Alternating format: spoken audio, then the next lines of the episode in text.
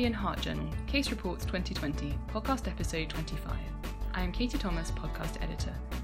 Today I'll be talking about a case report by Grégoire Albenque, Johann Bobot, Quentin Delpierre and Christophe Thuyboy from Amiens, France, titled Basal Takotsubo Syndrome with Transient Severe Microregurgitation Caused by Drug Use, a Case Report. Takotsubo syndrome is an acute and largely reversible form of cardiomyopathy with distinctive echocardiographic appearances and is usually preceded by a stressful trigger. A 31-year-old lady was admitted to hospital following an intentional overdose of cocaine, benzodiazepine and methadone. She had no past medical history. On examination, she had a reduced conscious level and low respiratory rate and was admitted to intensive care and given naloxone.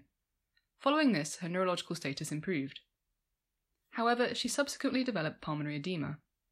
Basal Takotsubo syndrome was suspected following a transthoracic echocardiogram, which revealed left ventricular systolic dysfunction with basal akinesia and apical hyperkinesia, associated with moderate to severe mitral regurgitation.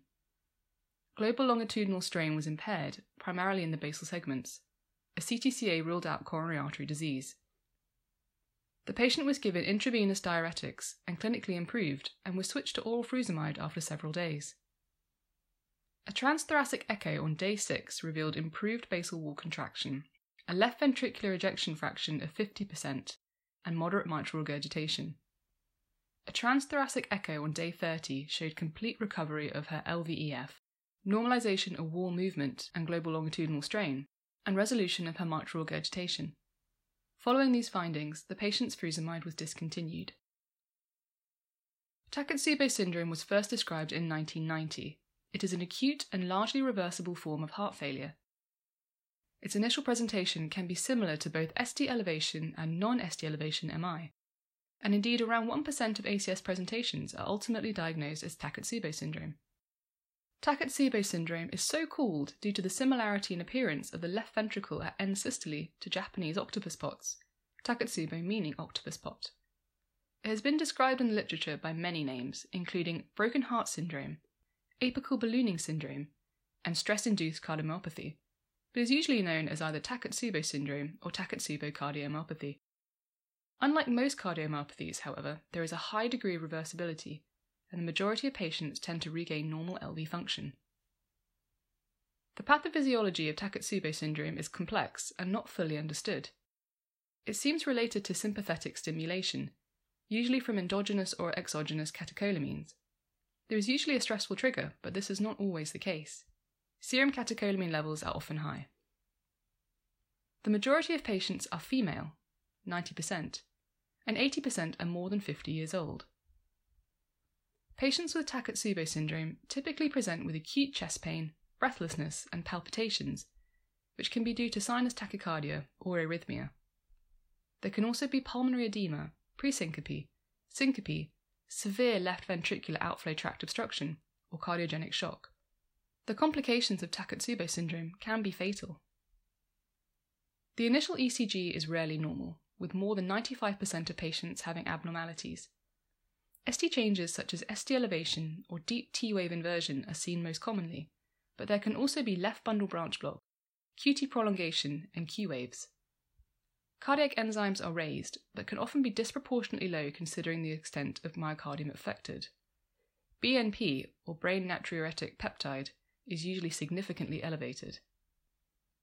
This presentation therefore often leads to management as per an ACS pathway. However, in those stable patients where the patient is pain-free and echocardiography is typical for Takotsubo, evaluation of the coronary arteries by CTCA can be considered. The coronary arteries of these patients are usually unobstructed, though there can be bystander disease. Echocardiographic appearances are classically of apical ballooning, with left ventricular outflow tract obstruction, sometimes with RV involvement and transient mitral regurgitation. More than one coronary artery territory is usually affected. Diagnosis of Takotsubo syndrome can be challenging, and there exist several different versions of diagnostic criteria. There is no worldwide consensus, but the Mayo Clinic diagnostic criteria are the most widely known.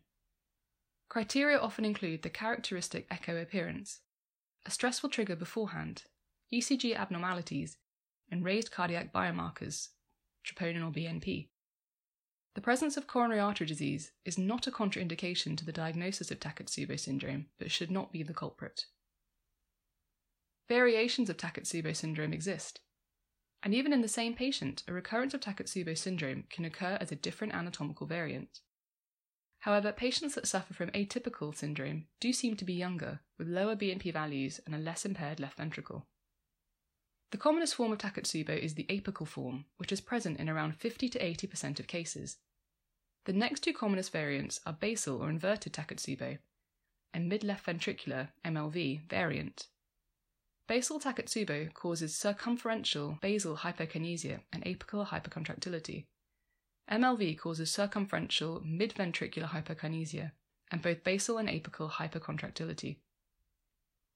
Rarer variants are of biventricular apical dysfunction sparing the apical tip, and isolated right ventricular Takotsubo syndrome. In all variants, more than one coronary artery territory is typically affected. Though the majority of patients with Takotsubo syndrome present with their acute cardiac symptoms, a subset of patients present with secondary Takotsubo syndrome following hospitalization for another condition. In these patients, sudden activation of the sympathetic nervous system or a rise in catecholamines precipitates an acute Takotsubo syndrome as a complication of the primary condition or its treatment. There have also been cases of iatrogenic Takotsubo syndrome, such as following dobutamine stress echocardiography. As of yet, there have been no randomised controlled trials regarding the management of Takotsubo syndrome. During hospitalisation, care should be supportive while awaiting recovery of function. In severe cases where there is cardiogenic shock and circulatory failure, mechanical support should be considered. All patients should receive follow-up regardless of severity, with repeat cardiac imaging. Once LV function has recovered, ACE inhibitors and beta blockers can be stopped. There is no consensus regarding long-term follow-up of these patients. Some have persistent cardiac symptoms despite resolution of ejection fraction and regional motion abnormalities. Further investigations in this case to exclude other cardiac abnormalities are advised. Patients may also have recurrence of Takotsubo syndrome. In a meta-analysis, beta blockers had no effect on recurrence rate. Psychological counselling may be useful in patients with high anxiety states, given the role of a stressful trigger in Takotsubo syndrome. The authors suggest the following learning points. The basal form of Takotsubo syndrome can cause acute pulmonary edema by left ventricular dysfunction and acute restrictive mitral regurgitation related to akinesia of the basal walls. The use of coronary computed tomography is informative in young patients to rule out coronary artery disease. Measuring strain by speckle tracking can be useful to diagnose and monitor Takotsubo syndrome. Thank you to the authors of this case report for highlighting this interesting case for us. And thank you for listening to European Heart Journal Case Reports podcasts. References and the original case report are available online. Visit academic.oup.com/EHJCR for other interesting case reports. Music is Computer by State Shirt.